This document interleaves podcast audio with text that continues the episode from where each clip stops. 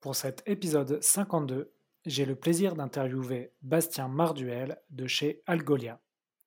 On va voir avec Bastien comment construire une machine de vente prédictive pour une entreprise en hypercroissance. Cet épisode fait écho à l'épisode 49 avec Dominique Seguin, qui lui était destiné plutôt aux PME. Vous allez voir, Bastien insiste particulièrement dans cet épisode sur l'importance de la donnée et des process performer dans la vente. N'hésitez pas, suite à cet épisode, à aller voir Vive.fr si vous voulez coacher et entraîner vos commerciaux. Sachez également que nous entrons dans une phase de levée de fonds, donc si vous êtes investisseur ou si vous connaissez des investisseurs, parlez-en autour de vous. Bon épisode Bonjour à tous, bienvenue sur un nouvel épisode des Héros de la Vente. Aujourd'hui, j'accueille Bastien de chez Algolia. Bastien, bonjour. Bonjour. Alors Bastien, euh, c'est la deuxième fois qu'on se parle parce que le premier épisode qu'on a fait il y a quelques mois, et eh ben, on, l'a perdu. C'est les risques, de, les risques du métier de podcasteur. Donc, euh, je te remercie de nous accorder du coup un deuxième entretien et euh, je te propose de te présenter aux auditeurs, de, présenter ton parcours et, euh, et, de présenter également Algolia. Oui, tout à fait. Bah, merci en tout cas de m'avoir invité, Alexandre. c'est toujours un plaisir de rediscuter, de passer du temps avec toi. ouais, alors pour te présenter un peu ce que je fais et puis Algolia, donc moi, ça fait maintenant près de trois ans, euh, ça fera trois ans début d'année prochaine, que je suis, euh, et je travaille chez Algolia. Euh, et je fais partie de l'équipe de Revenue Operations, donc les opérations de revenus. pour mieux expliquer ça, en gros, sont, je travaille avec toutes les équipes qui parlent avec nos prospects ou nos clients. et je m'occupe de tous les systèmes, de la structure de données, euh, de l'analyse aussi euh, qu'on a sur les données qui remontent en fait de nos systèmes, avec un but, c'est d'améliorer la productivité et le succès de nos équipes dans, dans, la croissance d'Algolia. D'accord. Tu, tu, peux nous, nous, résumer rapidement ce que fait Algolia pour les auditeurs qui ne connaissent pas? Ouais. Et donc Algolia, on est aujourd'hui euh, ce qu'on appelle une Search API, euh, donc une API de search, euh, mais qui va aider les entreprises en fait à rendre leur contenu recherchable. Donc toute entreprise qui, comme des entreprises d'e-commerce ou de médias, ont beaucoup, beaucoup de contenu en ligne. et souhaitent rendre ce contenu recherchable dans une barre de recherche, un peu comme sur Google. Euh, mais directement sur leur site, ben, on leur permet de faire ça d'une manière euh, rapide, euh, jolie et surtout très, très efficace. Ouais, si je veux vulgariser, effectivement, c'est une sorte de, d'outil de recherche Google pour le B2B, pour les entreprises. Exactement. Ok. Bah, écoute, très bien. Et du coup, est-ce que tu peux nous dire où vous en êtes aujourd'hui dans votre croissance? Ouais, tout à fait. Donc aujourd'hui, Algolia, c'est cinq bureaux différents. Donc on a SF, Atlanta, New York, Londres, Paris, et on a aussi ouvert le Japon l'année dernière. donc, donc en fait six bureaux. c'est plus de 350 personnes et aujourd'hui on est à plus de 50 millions de dollars en AR. donc, donc sur une belle croissance. Euh, moi, quand j'ai rejoint l'entreprise, euh, donc au niveau euh, revenu, la team, l'équipe revenu, on était à, peu près une cinquantaine de personnes. Aujourd'hui, on compte dans la, l'équipe client facing plus de 120 personnes. Donc, on a vraiment doublé en taille et, et, on espère continuer à faire ça, à faire ça sur les prochaines années. Ok, merci Bastien pour euh, cette présentation. Euh, aujourd'hui, tu voulais aborder un, sujet, alors ça, va être intéressant parce que c'est un sujet que j'ai traité dans un épisode précédent, mais euh, sur une catégorie d'entreprise qui est plus de la PME, alors que Algolia, là, on est plus sur une, plutôt une société en hypercroissance, plutôt voilà, ce qu'on appelle les scale-up, donc les, ce qu'il y a après la startup.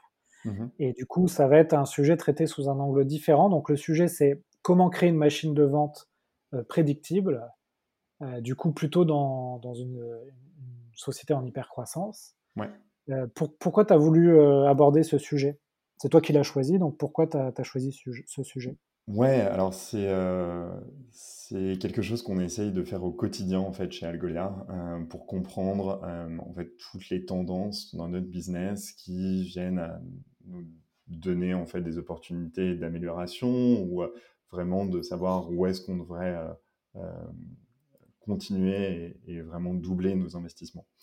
donc, enfin, dès le début, moi, j'avais pas du tout fait d'opération avant d'arriver chez Algolia. Euh, et, euh, en arrivant chez Algolia, en fait, on est vraiment rentré, enfin, je suis vraiment rentré dans, la mentalité de comment est-ce qu'on peut rendre euh, tout aspect de notre vente en fait prédictible. D'accord. Tu, as fait quoi avant Algolia? Ouais, alors j'ai été trois ans et demi chez LinkedIn où j'ai ah fait, enfin j'étais deux ans en, en, en sales, euh, j'étais commercial, euh, et je parlais avec des RH et recruteurs, et puis pendant un an, et puis la deuxième année, j'ai euh, directement vendu à des, des directions commerciales. ce qui est intéressant parce que c'est vraiment un jeu qui est différent. De vendre à des, des, RH ou des recruteurs. Vendre à des commerciaux, c'est vendre à des gens qui nous ressemblent en tant que commercial. Et donc, c'était hyper intéressant aussi de voir quelles étaient les, différentes euh, euh, dynamiques et, surtout euh, problématiques que les, les, commerciaux, auxquelles les commerciaux font face. Et ma dernière année, j'ai rejoint une petite équipe d'analystes qui aidait des grosses entreprises comme IBM, Oracle ou Google à, à, vraiment structurer leur stratégie commerciale sur, sur LinkedIn. Donc à comprendre par rapport à leur concurrence, euh, quelles sont les, portes ouvertes en fait qu'ils ont dans des verticales qui sont pas forcément euh, euh, très très visibles pour eux aujourd'hui. Et puis en fait, c'était très intéressant de faire ça chez LinkedIn pendant un moment, mais j'ai voulu aussi faire un retour en France parce que j'étais à Dublin pendant un moment. et, et, et, surtout faire ça dans une entreprise où on puisse aller bien plus dans le détail et, et, d'où le fait de, s'intéresser à tous les éléments euh, prédictibles d'une machine de vente. Ok, bah écoute, euh, tu as été dans des, effectivement dans des belles écoles de vente, hein, euh, que ce soit LinkedIn. Alors j'ai reçu quelqu'un de chez LinkedIn, Amine, qui, nous a expliqué un peu justement le, le coaching des commerciaux chez LinkedIn. Ouais, et puis, bien, tu connais bien, ouais. C'est un très bon épisode, écoutez-le si vous ne l'avez pas encore fait. Et effectivement, maintenant, tu es chez Algolia, qui est, euh, qui est aussi une référence hein, aujourd'hui dans les, les, boîtes françaises qui arrivent à, s'exporter dans le logiciel SaaS. Ouais. Euh, du coup, on va parler euh, effectivement de construire un, un, modèle prédictible de vente. donc, tu vas nous parler en fait de, de plusieurs piliers. Hein. On a préparé l'interview. Tu m'as expliqué un peu les, les différents piliers chez Algolia pour construire cette machine de vente. Mmh est-ce que tu peux nous, nous expliquer c'est quoi finalement le, premier pilier, pilier, que tu mettrais en avant euh, dans votre organisation et dans vos process de vente? Ouais, tout à fait. Euh, moi, en fait, je vois un peu mon travail avec toutes les équipes euh, avec lesquelles je travaille en étant vraiment classé dans trois grandes catégories. la première catégorie, c'est tout ce qui est outils et systèmes. Donc, par exemple, un Salesforce. Euh, la deuxième, c'est vraiment euh, bah, tout, comment, toute la structure de données euh, et les process en fait qu'on met par rapport, enfin pas par rapport sur ces outils pour en fait aller dans le troisième, dans la troisième catégorie de mon travail qui est la plus intéressante en fait, qui va aller dans l'analyse et la recommandation de, de, de leviers en fait de croissance par rapport à ce qu'on voit dans la data euh, et ce qu'on pourrait améliorer avec les process.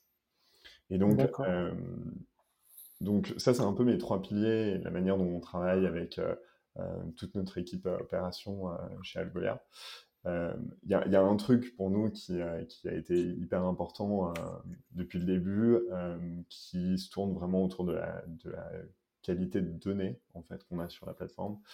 Euh, où on a encore euh, mais vraiment énormément d'améliorations à faire. Euh, on en parle vraiment tous les jours de ça. et dans, cette, dans, dans ce, gros sujet qui est tout ce qui est qualité de données, il y a aussi, en fait, ce qu'on a réalisé, c'est qu'au début, on avait beaucoup de mal à pouvoir prédire quand est-ce que certaines ventes allaient arriver.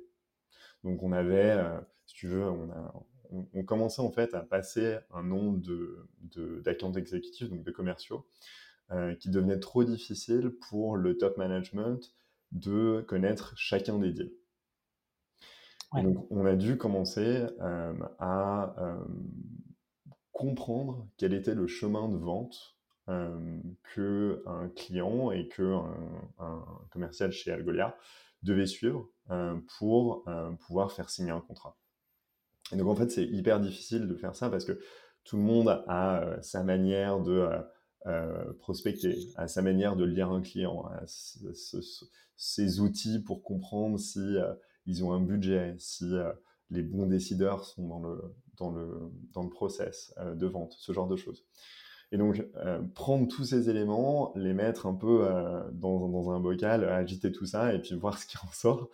ça a été un peu le process qu'on a mis en place jusqu'au moment où je suis, arrivé. Donc, les trois premiers mois, les, trois premiers mois chez Algolia, c'était vraiment mon, projet de d'onboarding, en fait, de début d'emploi de, chez Algolia, où on devait en fait définir différentes étapes de vente euh, qui nous permettaient de comprendre bah, qu'est-ce qu'il fallait en fait à chacune des étapes et qu'est-ce qu'on devait valider à chacune de ces étapes pour arriver à closer en fait, enfin à signer un contrat. Euh, D'accord. C'est, euh, on, va en parler, hein, mais ce que tu me, dis là, les, les, étapes de vente, c'est ce que tu, tu m'en as parlé en, avant, en amont de l'interview, c'est ce que tu appelles le forecasting, c'est ça? Ouais, alors le forecasting, c'est un peu la conséquence euh, de, euh, de tes étapes de vente, en fait. Euh, parce que tes étapes de vente vont être catégorisées, en fait, en, en forecasting, enfin, en catégorie de forecast. Et donc, tu vas pouvoir, en fait, simplifier où sont tes clients par rapport aux étapes dans ton tes probabilités en fait de, de, forecaster, euh, qui vont te permettre après de savoir bah, euh, quelle est la probabilité d'un client en fait à closer et historiquement pouvoir comparer aussi quelles sont les, tendances? Ouais, tu, tu, peux nous donner rapidement, si tu les as en tête, les, les, étapes de vente d'un client d'Algolia?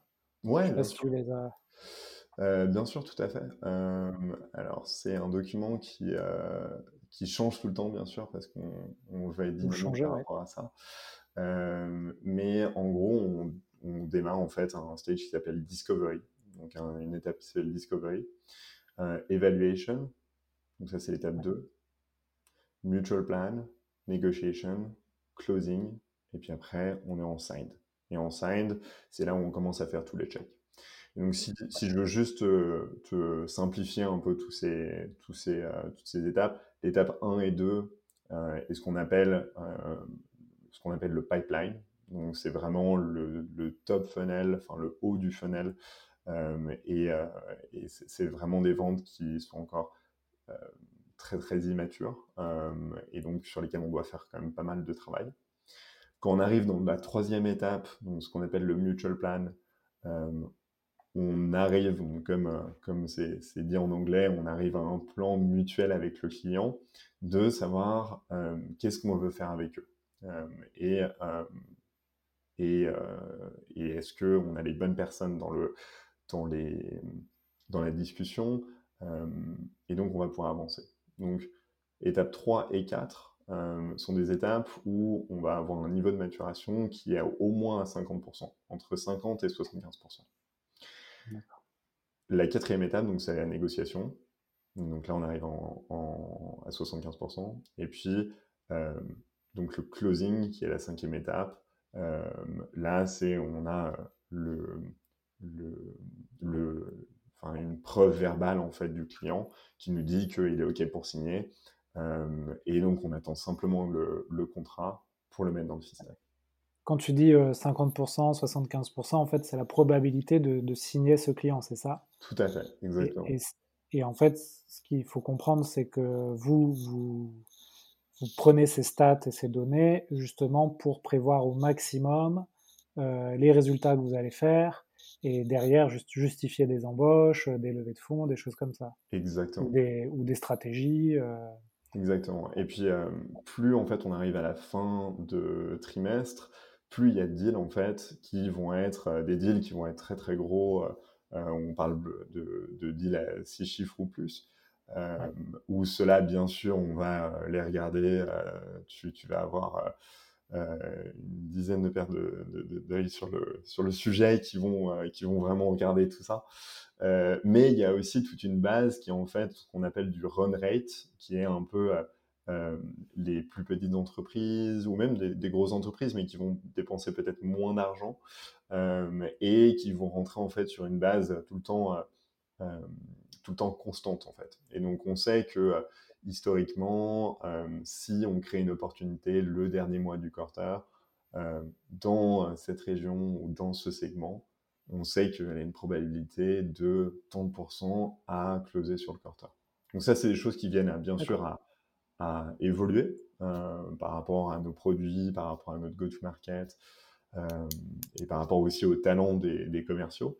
Euh, mais ce sont des choses qui vont nous permettre en fait d'avoir des, des barèmes de tendance euh, sur lesquels on peut se poser et en fait arriver à un dollar, enfin une valeur en dollars de qu'est-ce qu'on va pouvoir faire sur ce, sur ce trimestre et aussi de projeter en fait qu'est-ce qu'on va pouvoir faire sur le trimestre d'après et sur l'année d'après. Ok. Alors, ce qui est intéressant, c'est que là, sur les cinq euh, étapes que tu m'as, tu m'as dit, finalement, on pourrait faire un épisode de podcast sur chaque étape. Tout à fait. Euh, sur les trois catégories euh, que tu m'as dit aussi, donc les outils, les données, l'analyse, finalement, là aussi, ça pourrait être un épisode de podcast à chaque fois. Ouais. donc, nous, ce qu'on va faire, on va, on va, on va survoler un peu ces différents sujets. Euh, pour donner un aperçu en fait euh, euh, des, des, choses que l'on peut travailler quand on est dans des phases de, forte croissance. Et, et, ça aussi, tu me l'as dit avant l'interview, finalement, quand tu passes d'équipes de, de, 10 personnes, de 10 commerciaux à 50, 60, 70 commerciaux, tu as des choses comme ça qui sont importantes à mettre en place. on en a parlé un petit peu, ce que tu appelles la qualité de la data. Est-ce que tu peux m'expliquer un peu ce qu'il y a derrière ça, est-ce que c'est de la data que les commerciaux euh, renseignent? Est-ce que c'est de la data automatique? Euh, C'est quoi, quoi derrière euh, ce que tu appelles la qualité de la data? Et je sais que c'est quelque chose qui drive beaucoup vos, votre process de vente en fait. Tout à fait, ouais. c'est, en fait, c'est quelque chose auquel tu penses pas forcément quand tu es toujours dans le feu de la croissance, mais que tu veux regarder ton trimestre, tu veux commencer à faire des analyses. Et c'est à ce moment-là, en fait, que les équipes euh, d'analystes euh, s'arrachent les cheveux parce qu'ils remarquent que euh, la data n'est pas bien structurée ou qu'elle euh, n'a jamais été remplie ou que ou qu'on n'a jamais eu en fait la data et qu'on se pose des questions en fait sur des tendances bien spécifiques. alors prenons, prenons l'exemple du sales process et, et de ce qu'on a fait avec le forecasting, euh, on n'avait pas beaucoup de data en fait euh, pendant un moment sur euh, comment est-ce que nos clients achetaient. Donc, on avait bien sûr beaucoup de notes en interne sur bah tiens, ça c'est les métriques du client, on a les bons contacts, mais c'était généralement des notes qui étaient soit sur un, un, document Google ou ou sur Evernote par exemple. Et donc, ce qu'on a mis en place, en plus du sales process, c'est vraiment en fait des champs dans Salesforce euh, qui mappaient un, un, processus de qualification euh, d'opportunités qu'on appelle MEDPIC. Donc, il y a pas mal de personnes qui sont euh, familiers avec ce qu'on appelle le PENT. Donc, le PENT, c'est budget, autorité, euh, besoin, mais need en anglais, temps, mais c'est timeline en anglais. Euh, MedPeak, fait, va aller beaucoup plus dans les détails euh, du, du band, euh, mais ce qui nous est, plus approprié parce que on, va vraiment avoir besoin de. Enfin, c'est une vente qui est un peu plus complexe que ça peut être par exemple chez un LinkedIn ou chez un Dropbox qui vend des licences. et qui peut sizer en fait un besoin et qualifier un client beaucoup plus rapidement. Medpic va aller vraiment dans les détails de, des métriques du client, de la décision et comment est-ce qu'elle est prise, de la compétition. Alors, ouais, dis-moi. J'ai fait un épisode sur la méthode de vente médic. Ouais. Euh, donc j'imagine c'est inspiré de cette méthode, mais vous avez rajouté des choses, puisque tu as rajouté une lettre en fait. Ouais, exactement. Exactement. c'est une, Medpic, c'est une, c'est une, c'est une méthodologie en fait qui, qui, est assez simple à comprendre, euh, mais, euh, mais donc en, donc en, gros, donc tu as Médic. Euh, Médic, c'est simplement les métriques, l'économic buyer, donc l'acheteur économique. D'accord? Le D, c'est decision, le critère de décision qui va être pris. puis on va avoir la, vraiment la pain du client, donc le besoin du client. Euh, et comment est-ce qu'on l'identifie? vraiment l'identifier, comprendre le projet, qu'est-ce qui doit changer, ce genre de choses. Et puis le C, qui est euh, le champion. Donc ça, c'est vraiment euh, le médic de la fondation du médic. Au tutan, nous, on a rajouté en fait un, donc, trois autres lettres, donc un autre D entre le D et le I, pour, pour, pour, définir tout ce qui était le processus de décision qui est pris. Un P pour tout ce qui est le processus de, de papier, donc le paper process, comme on appelle en interne. Euh, comment est-ce qu'on va signer avec le légal? Euh, Comment est-ce que combien de temps ça prend? Qui sont les personnes qui sont en, en, ouais, en inclus en fait là-dedans? Mais aussi quel type de, de, de papier on va Est-ce qu'on va signer un contrat un, service order, un purchase order, un MSA, un SOW. Enfin, il y a plein de choses à, essayer de comprendre euh, et qu'on doit avoir en fait euh, sur, sur l'opportunité. Et puis dernièrement, on a rajouté aussi un, un, autre C pour tout ce qui a été la compétition. Donc, qui sont euh, les différents concurrents, soit qui sont déjà installés chez notre prospect, chez notre client, ou qui seraient potentiellement en liste d'une offre. Voilà. D'accord, bah, c'est intéressant ouais, d'adapter de, finalement. on en a parlé aussi hein, dans la méthode médic, mais tu peux adapter et, euh, rajouter des étapes qui sont importantes. J'imagine que vous, vous êtes sur de la vente complexe, euh, euh, d'où en fait bah, notamment ce fameux P pour le, voir c'est quoi les processus administratifs qu'il y a derrière vos ventes.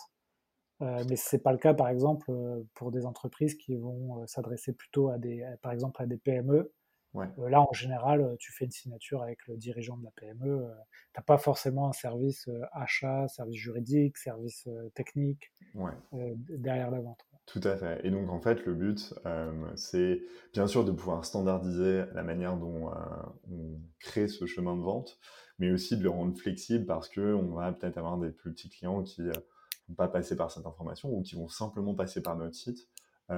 et on veut quand même avoir de la data et pouvoir pouvoir reporter sur, euh, sur, ça.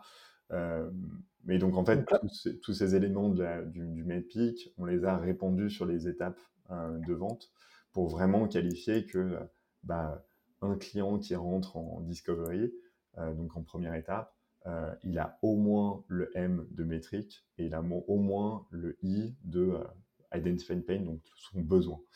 Euh, et tout à travers le, processus de vente, en fait, on qualifie ces différents éléments du, euh, du MEDPIC. Euh, mais je pense que tu, notes un très très bon point hein, qui est on doit vraiment rester flexible au type de client qu'on a, mais aussi ce qu'il faut, ce qu'il faut garder en tête, c'est que à chaque fois qu'on demande plus d'informations à un commercial, euh, c'est du temps euh, et donc de l'argent euh, qu'il va mettre dans le CRM, à mettre ces informations. et donc, ce que je, veux juste terminer sur ça, ça veut dire que toi, tu dois organiser tes données de manière hyper intuitive, donc que ça soit pas forcément avoir juste un champ texte, mais avoir un champ pick list ou multi-pick list, que tout ah soit standardisé. Euh, c'est des petites choses, hein, mais on peut se dire, euh, bah oui, euh, en fait, on va avoir un champ compétition et puis on va mettre du texte. et on a fait l'erreur au début. Hein. On a mis un champ de compétition, on a mis du texte, et puis après, quand on a voulu faire du, du reporting sur qui étaient nos concurrents dans nos deals, ah en fait, on avait 15 manières de l'écrire. Donc, on a mis des multi-pick lists, mais, et on a, on a standardisé la chose. Donc là, en fait, je suis commercial chez Algolia, je fais mon rendez-vous avec mon client, par exemple mon, rendez-vous de découverte, mmh j'ai mon Salesforce ouvert, et en fait, en fonction de ce qu'il me dit, par exemple, s'il me cite un concurrent, là, je cause, une je, pardon, je, fais dérouler une liste dans une case, une case du MedPick, et là, je sélectionne le concurrent. Et vous, à la fin du mois, vous savez, par exemple, que sur 100 prospects, vous en avez une trentaine qui, qui parle à un de vos concurrents qui s'appelle X. et ça vous permet, en fait, de, bah, encore une fois, de faire les bons choix stratégiques sur sur plein de choses. Et même au niveau, euh, au niveau produit, tu vois, par exemple, on arrive à comprendre euh, quelles sont euh, les raisons pour lesquelles on arrive à gagner des deals et donc sur quoi est-ce qu'on devrait continuer à investir dans le produit. Plein de choses comme ça qui sont, qui sont hyper importantes, pas simplement pour l'analyse commerciale et prédire, mais aussi pouvoir dire au business en général, bah tiens, les ingénieurs, voilà, le produit que vous avez ou la fonctionnalité sur laquelle vous avez travaillé, bah, ça ramène tant au business aujourd'hui. Donc vraiment faire ce lien entre euh, euh, profit euh, et investissement aussi qu'on souhaite mettre en interne. Ouais. En, fait, il faut, bien comprendre que à partir de, certains paliers, quand tu fais grandir une boîte, donc tu peux avoir une croissance vraiment exponentielle, mais à partir d'un certain palier, euh, tu es obligé de te structurer de cette manière, euh, notamment avec la data, si tu veux continuer à, gravir les autres étapes euh, de ta croissance. Quoi. Hein. Ouais, tout à fait. Sinon, tu vas, tu vas atteindre un palier et tu ne pourras pas dépasser le, suivant. Tout à fait. Et puis surtout, en fait, tu vas pas forcément pouvoir répondre aux questions que tu as avec tes investisseurs ou même que tu as en interne. Nous, très souvent, on vient nous voir en nous disant ben voilà, on aimerait comprendre pourquoi est-ce que euh, cette équipe explose ses chiffres, euh, euh, qu'est-ce qu'ils font de mieux? Et donc là, en fait, on se gratte la tête à essayer de comprendre, bah, est-ce que on a une certaine vélocité, est-ce que c'est le type d'entreprise avec lequel ils engagent, est-ce que c'est une question de région, est-ce que c'est une question de, de que, sur lesquelles on a plus de facilité, ce genre de choses. D'accord, ouais écoute, on, a déjà parlé de, vraiment de beaucoup de choses, hein, encore une fois. Donc là, on a vu euh, un peu la, méthode euh, que vous utilisiez, donc une sorte de médic amélioré. On a vu un peu euh, l'utilisation de la data, la création d'étapes de, vente, de process. Euh, qu'est-ce qu'il y a d'autre euh, comme euh, pilier que tu, penses important à, communiquer aux auditeurs qui seraient un peu dans cette situation de bah, d'entreprise qui est, qui, qui, vend bien, qui est en phase de croissance ou d'hypercroissance, mais qui doit justement structurer beaucoup de choses? Ouais, je pense que en fait ça c'est un, une des un des outils qu'on a mis en place. enfin je sais pas si on peut l'appeler outil, mais plus process.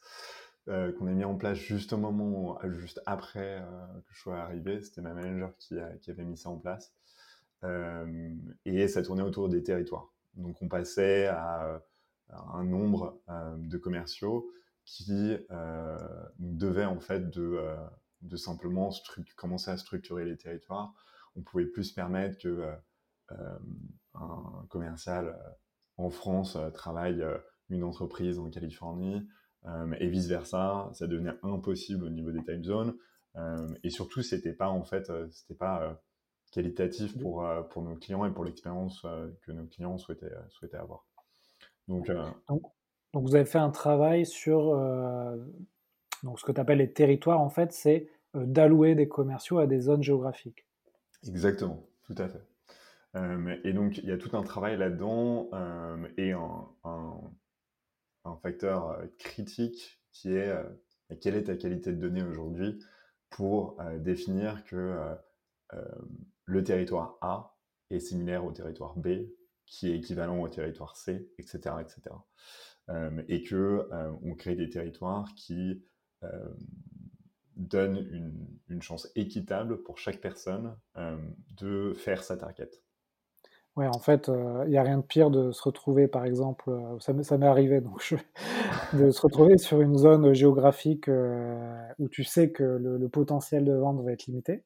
Par exemple, on te donne le sud-est et que ton collègue, qui est sur le même poste que toi a la zone à Paris, l'est, l'ouest, le nord et finalement, tu te rends compte que ça va être compliqué d'atteindre les mêmes objectifs que ton collègue, Ouais, exactement. Ouais, ouais. Donc nous, c'est enfin, moi, c'est quelque chose qui me qui, m'empêche de dormir de temps en temps, je vais être tout à fait honnête avec toi, mais je sais que on discute en interne toujours de comment est-ce qu'on peut améliorer, en fait, les différents, les différents capteurs de données qui nous permettent de mieux comprendre, la la qualité d'un territoire et, et l'appétence surtout que les entreprises qu'on voit sur chacun de ces territoires vont avoir à, acheter un produit qui leur conviendront. Donc, donc sont des, sont des, bien sûr, de la data, tu vas l'avoir dans toutes les opportunités qui sont sur, sur, sur Salesforce. Donc, tout ce dont on parlait un peu euh, au niveau du, du MedPeak euh, et savoir qui sont tes concurrents sur, sur chacun des territoires.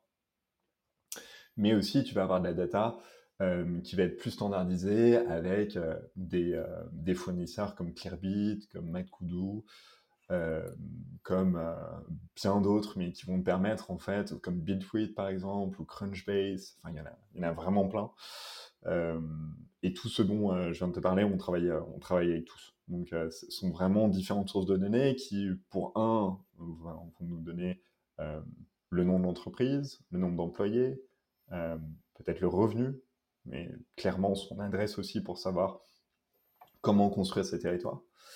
et puis aussi beaucoup de, données sur des, des, signaux d'achat en fait, qui vont pouvoir nous livrer. Donc, ça des signaux d'achat comme combien est-ce qu'ils dépensent. et je, je, en fait plein de données qui vont nous permettre de comprendre, bah, pour nous, est-ce que c'est des clients qui vont être intéressés par notre solution et qui vont en fait générer de la valeur grâce à notre solution? parce qu'en fait, c'est ce qu'on a envie de faire, hein, vraiment construire des territoires où on va se dire, bah, tu as tant d'entreprises en fait qui ont un potentiel de pouvoir te permettre de faire ta target. Euh, et c'est, ça, c'est hyper difficile parce que bien sûr, il y a toujours, euh, comme tu le disais, hein, des, euh, des, idées pré, préconçues, sur bah oui, le sud-ouest ou le sud-est, ça marche pas forcément aussi bien que, que Lyon ou que le 8e ou le 9e dans Paris ou que la région nord, ce genre de choses, bien sûr. Euh, mais c'est sur, c'est sur euh, justement la data et une organisation de, de données qui est, euh, qui est vraiment bien structurée dans, dans ton CRM. Donc nous, on utilise Salesforce.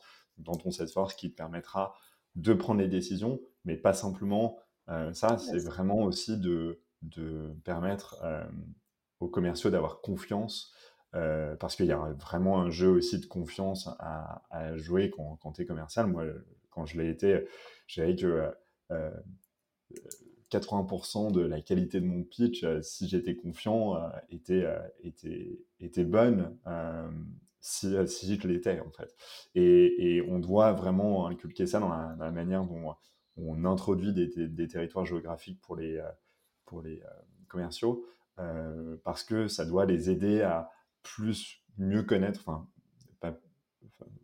améliorer leur connaissance d'une zone géographique et aller plus en détail justement pour aller chercher des clients qui va les intéresser. Ouais, je, me pose une question. donc, donc, vous êtes drivé par la data. Vous avez des équipes qui vont analyser ces data et du coup pour organiser les, les, territoires entre vos commerciaux, les process de vente, etc. Donc tu nous as cité quelques outils pour récupérer la data en plus de mmh la, la, donnée que tes commerciaux vont rentrer dans Salesforce. Je me pose la question si demain, euh, tu as une petite boîte, une PME euh, qui veut, euh, elle aussi, dans une moindre mesure, avoir des données pour, par exemple, prospecter sur certains territoires avec, en mettant une certaine énergie commerciale. Est-ce que tu penses que c'est possible, avec une petite équipe, d'utiliser un des outils que, que, tu connais là et que tu as cité pour faire, on va dire, une sorte de, d'ersatz de, ce que vous faites aujourd'hui à grande échelle, mais de le faire plutôt à son échelle à soi de, PME. Est-ce que tu, tu, penses que c'est possible ou c'est, il faut attendre un, un certain niveau de maturité dans l'entreprise et, ouais, Je dirais qu'il faut, faut vraiment pas attendre parce qu'en fait, comprendre quel est le, le, bon fournisseur par rapport à, par rapport au, à ton business model et à comprendre. Alors, tu vois, il y a peut-être des entreprises, ça va être hyper simple. Je sais pas, par exemple, si tu vends de l'assurance, euh, tu as des, répertoires qui sont totalement publics d'entreprise et tu peux aller les chercher. très bien. si tu es une entreprise qui se focus que sur la France, bah, tu as un outil qui s'appelle Nomination qui est très bon et tu seras très bien avec ça. Malheureusement, tu n'iras pas plus loin que la France. il y a quelques pays européens, mais tu n'iras pas plus loin que ça. Donc, si, si on a un auditeur qui travaille dans une PME et qui veut commencer à driver ses équipes commerciales autour de la donnée, on peut lui conseiller nomination pour trouver des, justement des, des boîtes qui pourraient correspondre à sa cible idéale. Et, si cette PME commence à vouloir aller sur des territoires étrangers, là, tu as un outil peut-être euh, à conseiller Ouais, bah, Clearbit, moi je pense que c'est super enfin, en termes de qualité de données. C'est très, euh, très euh, focus sur les, sur les US, donc les États-Unis. Ouais. mais nous, c'est un peu notre, notre, notre, notre cible aussi, dans le sens où nos investisseurs sont américains, on a beaucoup de clients aussi là-bas. Euh, et puis en général, on a eu euh, toute une stratégie qui a été euh, quand même très, très focusée sur les États-Unis. donc Clearbit, pour nous, ça a été, ça a été et ça fait, enfin, je crois que ça doit faire 4 ou 5 ans qu'on travaille avec eux. donc ça fait un, bon temps qu'on travaille avec eux et c'est vraiment un outil qui n'est pas forcément très cher, qui marche bien et qui ne devient pas cher avec le temps surtout c'est ça ce qui est important. Parce que tu peux dire, ouais, super, on va prendre deux, trois licences d'un outil. je te donne un exemple, par exemple, enfin, il y a un outil qui s'appelle Try Prospect. qui permet en fait de générer des, de trouver des emails de prospects sur LinkedIn. et cet outil, par contre, on est à, à, plus de 100 dollars par utilisateur par mois. Et c'est un outil qui, euh, oui, est super au début, mais euh, avec le temps, euh, si tu rajoutes, ben, si on est sur une dizaine de personnes, ça va. Mais si tu es sur une cinquantaine ou une soixantaine de personnes, c'est toute une autre discussion budgétaire que tu dois avoir avec ton CFO à ce niveau-là. et donc, donc, ça, je conseillerais en fait de, commencer avec Carbit. C'est un super outil. commercialement, ils sont super. Ils commencent à se développer en Europe aussi. tu as Mad aussi qui est plutôt pas mal. Euh, et qui va plus dans euh, la euh, un peu j'ai pas envie de parler trop de ça, mais un peu d'intelligence artificielle où ils vont commencer à définir quels sont tes clients et est-ce que et les scorer en fait par rapport à ça, donc faire pas mal de travail pour toi. Ça reste un peu hein, une, une, boîte noire en fait, ce genre de choses. Donc faut y faire un peu attention. Clearbit aujourd'hui, eux, te laissent vachement de visibilité par rapport à leur les différents euh, champs sur lesquels ils peuvent retourner. Et moi, je pense que c'est euh, une référence, en tout cas pour une entreprise qui est en, grosse croissance. Ok, très intéressant. juste pour finir sur la territorialisation de, des, je ne sais pas si on, on, dit ça, mais le management des territoires, on va dire. Ouais, tu le fais donc par région, par pays. Et euh, ma question, c'est est-ce que vous spécialisez aussi vos commerciaux par euh, taille d'entreprise? Ouais, tout à fait. Donc, euh, ce qu'on a réalisé, c'est un peu comme ce que je t'expliquais au début. On a différentes manières d'acheter aujourd'hui Algolia et de le vendre, bien sûr. Et, et, en fait, ce qu'on a réalisé, c'est que bah, certaines petites entreprises, on pouvait standardiser le processus d'achat d'une manière.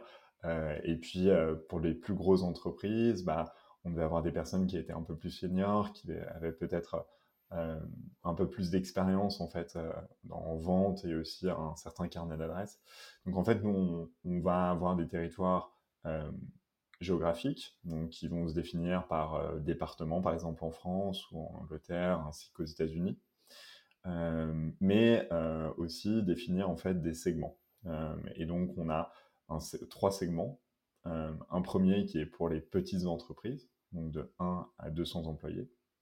un deuxième qui, excuse-moi, de 1 à 100 employés.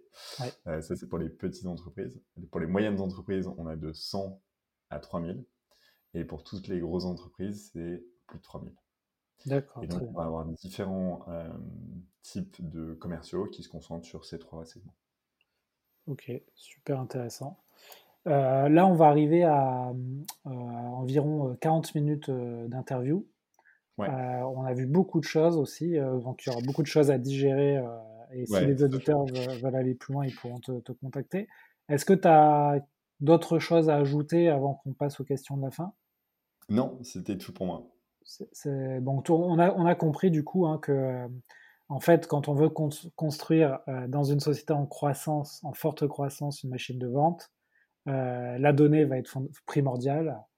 Euh, ensuite, va venir les méthodes de vente, euh, les étapes de, votre process de vente aussi, on en a parlé. C'est là aussi fondamental. Mmh Et ensuite, comment tu manages chaque commercial sur un territoire, sur des tailles d'entreprise. Et puis, on a parlé aussi des outils, de Salesforce, de, de Clearbit, etc. Mmh euh, il y a quelque chose dont, on n'a pas parlé, je ne sais pas si tu veux en dire quelques mots. Euh, mmh c'est ce qu'on appelle dans les startups le, le, churn, c'est-à-dire euh, les, désabonnements. Ouais. Est-ce que tu, veux peut-être en dire deux mots? Comment vous, vous traitez ça? Vous avez des équipes qui sont dédiées à ça?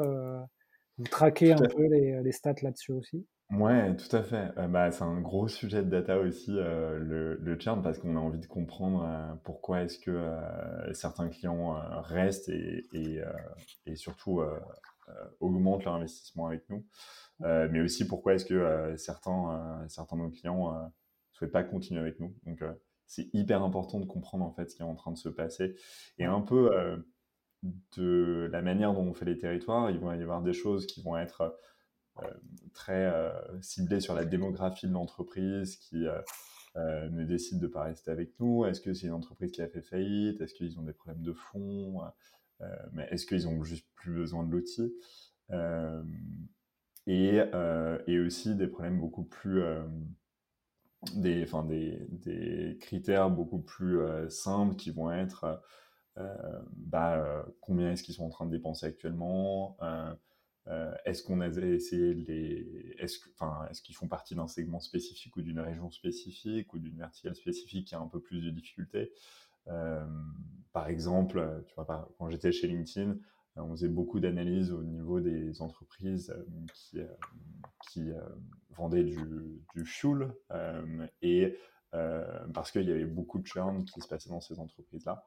Euh, et donc, ce qu'on analysait. Ils vendaient quoi, Bastien? J'ai pas, pas... Ils vendaient du pétrole, en fait. Ah, du pétrole, d'accord.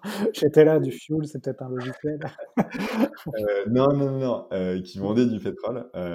Et donc, on comprenait, enfin, on, voyait en fait ces tendances arriver. Et, et en fait, il y a des éléments en fait macroéconomiques qui font que de temps en temps, bah, des entreprises qui sont pas profitables dans un secteur, ben, il faut s'attendre à avoir du churn et ce genre de choses. Ouais, parce qu'elles euh, coupent les robinets euh, en prévision de difficultés. C'est ça, exactement. Euh, mais, mais non, ce qui est important sur ça, c'est bien sûr, je pense que le côté opérationnel de tout ce qui est post-sales, donc après avoir signé un contrat chez, chez un de nos clients, c'est quelque chose dans, au début de la croissance d'une entreprise euh, auquel tu penses pas forcément. Euh, et après, euh, plus tu grandis, plus tu vois qu'en fait, c'est pas simplement ajouter des nouveaux clients, mais c'est aussi à faire croître nos clients actuels. et faire en sorte qu'ils restent avec nous le plus longtemps possible. donc, d'où l'importance d'avoir de la donnée qui est même aussi simple que qu'est-ce que dépense le client avec nous aujourd'hui. Euh, et puis partir dans des modélisations de qu'est-ce qu'ils pourraient dépenser si euh, on faisait moins de discount, si euh, ils ajoutaient plus de, de, crédit, par exemple, sur leur, sur leur application, ce genre de choses. mais ça, c'est hyper important. C'est très, très important. J'imagine qu'on pourrait là aussi faire un épisode de podcast rien que sur ce Totalement, sujet. ouais. Une autre fois. Ok, bon, ben, du coup, je te propose de passer aux questions de la fin que je pose à tous les invités. Ouais. Euh, si, donc toi, si as du... Est-ce que tu aurais un contenu inspirant à proposer aux auditeurs, que ce soit audio, vidéo et- ou lecture? Euh, ouais, alors il y, a un- il y a un podcast qui est super qui s'appelle euh, justement euh, sur le churn, qui s'appelle Churn FM, Ok, euh, qui est fait par Andrew Michael et qui donne plein, mais plein, plein de, de, petits, de petites astuces sur comment savoir que, que tu vas avoir un client qui va être churné. Euh, donc faire des, par exemple, ça peut être aussi simple que envoyer en fait des pings sur un email et savoir si l'email est toujours actif ou pas chez ton client. Et donc tu vas savoir en fait si la personne est partie ou euh, peut-être qu'elle a simplement changé d'email ou d'entité ou ce genre de choses. Mais au moins tu vas avoir à un niveau de masse euh, une idée de, euh, du- de, de- de qui, sont, par- qui est parti ou qui n'est plus en fait joignable par son email. Ouais, en Donc, euh, général, un- effecti- effectivement, un client en général qui te répond plus, euh, c'est mauvais signe. hein. C'est pas bon, c'est pas bon. ouais, C'est. Ok, Churn FM, bah écoutez, si vous avez des équipes euh, CSM, euh, donc Customer Success Manager, vous pouvez leur transmettre ce, ce podcast que je ne connaissais pas. T'as autre chose ou? Euh, écoute, euh, non, pas trop, non. Très bien. Est-ce que dans ta vie de tous les jours ou dans ton travail, tu as des routines ou des outils qui t'aident à être performant? Euh, des routines, ouais, euh, je fais un peu de sport, mais particulièrement un peu plus de courses, euh, donc je cours, et ça m'aide en fait à, à vraiment avoir une mentalité claire sur ce que je fais, et, et, et aussi juste d'avoir, d'être sain, quoi, par rapport à ça, parce que, ouais, pour plein de raisons différentes, mais, mais je pense que c'est euh, c'est important. Euh, des routines au niveau euh, travail, je pense que c'est important en fait de pouvoir être bien organisé au niveau de son calendrier. Moi, c'est des choses où je vais mettre des blogs pour travailler, je vais vraiment essayer de comprendre les meetings qu'on a, est-ce que est-ce qu'on a besoin de les faire, est-ce qu'on peut pas faire ça euh, euh, par email, ce genre de choses? Donc c'est c'est toujours important, surtout en ce moment où on est tous à travailler de, de chez nous, Ouais. euh, de faire euh, de, de, de faire très, très très attention à son calendrier parce qu'on n'a pas forcément euh, des signaux en dehors de, de chez nous qui vont nous permettre de comprendre qu'il y a une discussion sur ça ou il y a un autre projet sur ça. Et donc, donc c'est d'un côté une manière hyper simple pour se focuser, mais c'est aussi une manière très, très facile de euh, se tourner vers des projets qui ne sont pas forcément les priorités, etc. Donc, euh, avoir un cal- calendrier clean euh, et, euh, et se mettre des, des, des blocs dans le calendrier pour travailler sur des projets qui sont euh, de grande importance, c'est c'est un peu, euh, Ouais, la, un gest- le truc qui fonctionne bien pour moi. la gestion du temps et de son calendrier, euh, effectivement, c'est vraiment à chaque fois un enjeu euh, dans les entreprises et notamment en ce moment là où tout le monde est, enfin beaucoup de gens travaillent euh, chez eux en télétravail. Ouais, C'est euh, c'est vrai que c'est des organisations différentes à, à- à prendre en compte. ouais, tout à fait. Ok, très bien. Écoute, on- il nous reste deux questions pour clôturer l'épisode. Est-ce que tu as une vente qui t'a marqué dans ta carrière euh, et où tu en as retiré euh, des, des choses, des apprentissages? Alors, tu n'es pas obligé de nous donner tous les détails de la vente, mais juste euh, Ouais. ce qui est intéressant, c'est de savoir qu'est-ce que, qu'est-ce que ça t'a appris. Ouais, alors une de mes dernières ventes chez LinkedIn, c'était euh, avec un cabinet de conseil en stratégie. Euh, et j'étais très content de parler avec eux parce que euh, ils sont très renommés dans le milieu et que, et que ça m'intéressait en fait de pouvoir les challenger sur leur, leur stratégie commerciale, etc. Euh, et c'est un projet en fait qu'on a réussi à mettre en place euh, au niveau global euh, mais, et où j'ai appris vachement de choses au niveau du positionnement en fait d'un produit qui est pas forcément vraiment cible pour le LinkedIn, en tout cas une industrie qui est pas vraiment cible, et donc de comprendre comment est-ce que tu peux adapter un produit sur plein d'industries différentes. LinkedIn, c'est très facile pour les entreprises qui sont dans, dans le web et qui sont dans le SaaS, parce que tout le monde comprend comment ça fonctionne. Pour les entreprises qui ont l'habitude de travailler avec de l'industrie ou avec des banques, ce genre de choses, LinkedIn n'est pas forcément hyper, hyper et pas forcément un outil de travail hyper clair et, efficace. Parce qu'ils le voient encore vachement comme euh, du, réseau social. Donc, euh, c'était une des ventes où euh, on a eu beaucoup d'interactions au niveau global, où on a fait un pilote, enfin plein de choses où j'ai beaucoup appris et, et, des échanges qui ont été très très intéressants parce qu'on travaillait vraiment en équipe chez LinkedIn et, et, je pense que c'était un, ouais, un, souvenir assez mémorable. D'accord. Et, est-ce que tu as un apprentissage de cette vente? Ou c'est euh, une multitude de, choses Ouais, je pense que euh, c'était un peu une multitude de choses, mais il y a clairement quelque chose qui ressortait de ça. C'était au début, ben, on disait, moi j'avais envie de travailler sur le, sur le compte, euh, j'avais réussi à avoir le premier, le premier rendez-vous avec eux. et en fait, je réalisais qu'il y avait plein de personnes qui voulaient travailler ce compte-là aussi, mais dans leur propre pays. Et au début, la première réaction que tu as, c'est Ah bah attends, non, non, mais c'est moi qui travaille le compte au global, et puis ça va se passer comme ça. Et en fait, euh, enfin, une des choses qui en est ressortie, c'est que j'ai appris vachement de choses en fait euh, avec des gens, euh, alors que j'étais assis à côté d'eux, hein, que je comprenais pas forcément. Et, on a vraiment pu en fait utiliser les, les, points positifs de chacun pour, pour arriver à la vente. Et je pense que le côté, et ça c'est quelque chose qui est très, très fort chez LinkedIn, hein, le côté team spirit et esprit d'équipe euh, et que euh, un résultat, c'est un résultat qui est fait en équipe. Euh, je pense qu'Amine a pu t'en parler justement.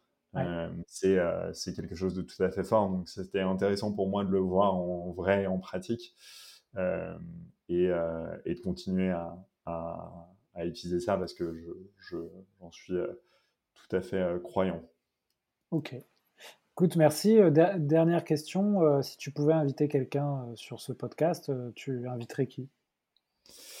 Alors, une personne qui a réussi à me, parce que moi je voulais pas aller je voulais pas faire du, de la vente à la base, mais c'est lui qui a réussi à me, à me recruter en tant que commercial, qui s'appelle Alessio Borelli, qui travaille chez Criteo maintenant, qui a vraiment chamboulé pas mal de choses chez, euh, chez LinkedIn, qui est passé chez par SAP et maintenant qui, euh, qui gère l'équipe de vente de Criteo en Europe. et c'est un mec plein de passion et, et, surtout très très bon en vente, qui arrive à très très bien lire les gens et, et, et surtout savoir où apporter de la valeur. c'est, je pense que ce serait une bonne personne pour toi. Ok, bah écoute, je, je, suis en train de l'ajouter sur LinkedIn. Sales Director à Criteo, donc euh, je, lui proposerai. Ouais. C'est euh, un Italien? Exactement, ouais, mais il parle français aussi. Ok, écoute, super. On va lui proposer euh, ça. Écoute, Bastien, merci pour toutes ces infos, toute ta dispo. C'est un épisode où il y a beaucoup de choses à, intégrer. Donc, n'hésitez pas à, contacter Bastien hein, si vous voulez aller plus loin euh, si vous êtes dans des situations, euh, peut-être euh, la situation où, Algolia était il y a un an, deux ans, trois ans. et en tout cas, bah, je, te souhaite une très bonne continuation avec Algolia. Merci beaucoup. Et si on veut te joindre sur LinkedIn, c'est bien Ouais, tout à fait. Ouais, LinkedIn, c'est parfait. Ok, bah écoute, merci encore, Bastien, et à très bientôt alors. Merci à toi, Alexandre. À bientôt. Voilà, cet épisode des héros de la vente est fini. J'espère que ça vous a plu. Si vous voulez continuer à apprendre sur le thème de la vente, vous pouvez consulter gratuitement du contenu sur mon site web vive.fr. Vous y trouverez des e-books à télécharger en accès libre. N'hésitez pas aussi à me contacter sur LinkedIn pour me proposer des sujets ou des idées d'interview, ou simplement si vous avez des questions ou un feedback à me donner. Enfin, afin que ce podcast se fasse connaître, vous pouvez le noter 5 sur 5 sur iTunes pour que je puisse monter dans les classements. C'est vraiment important. Merci et à la prochaine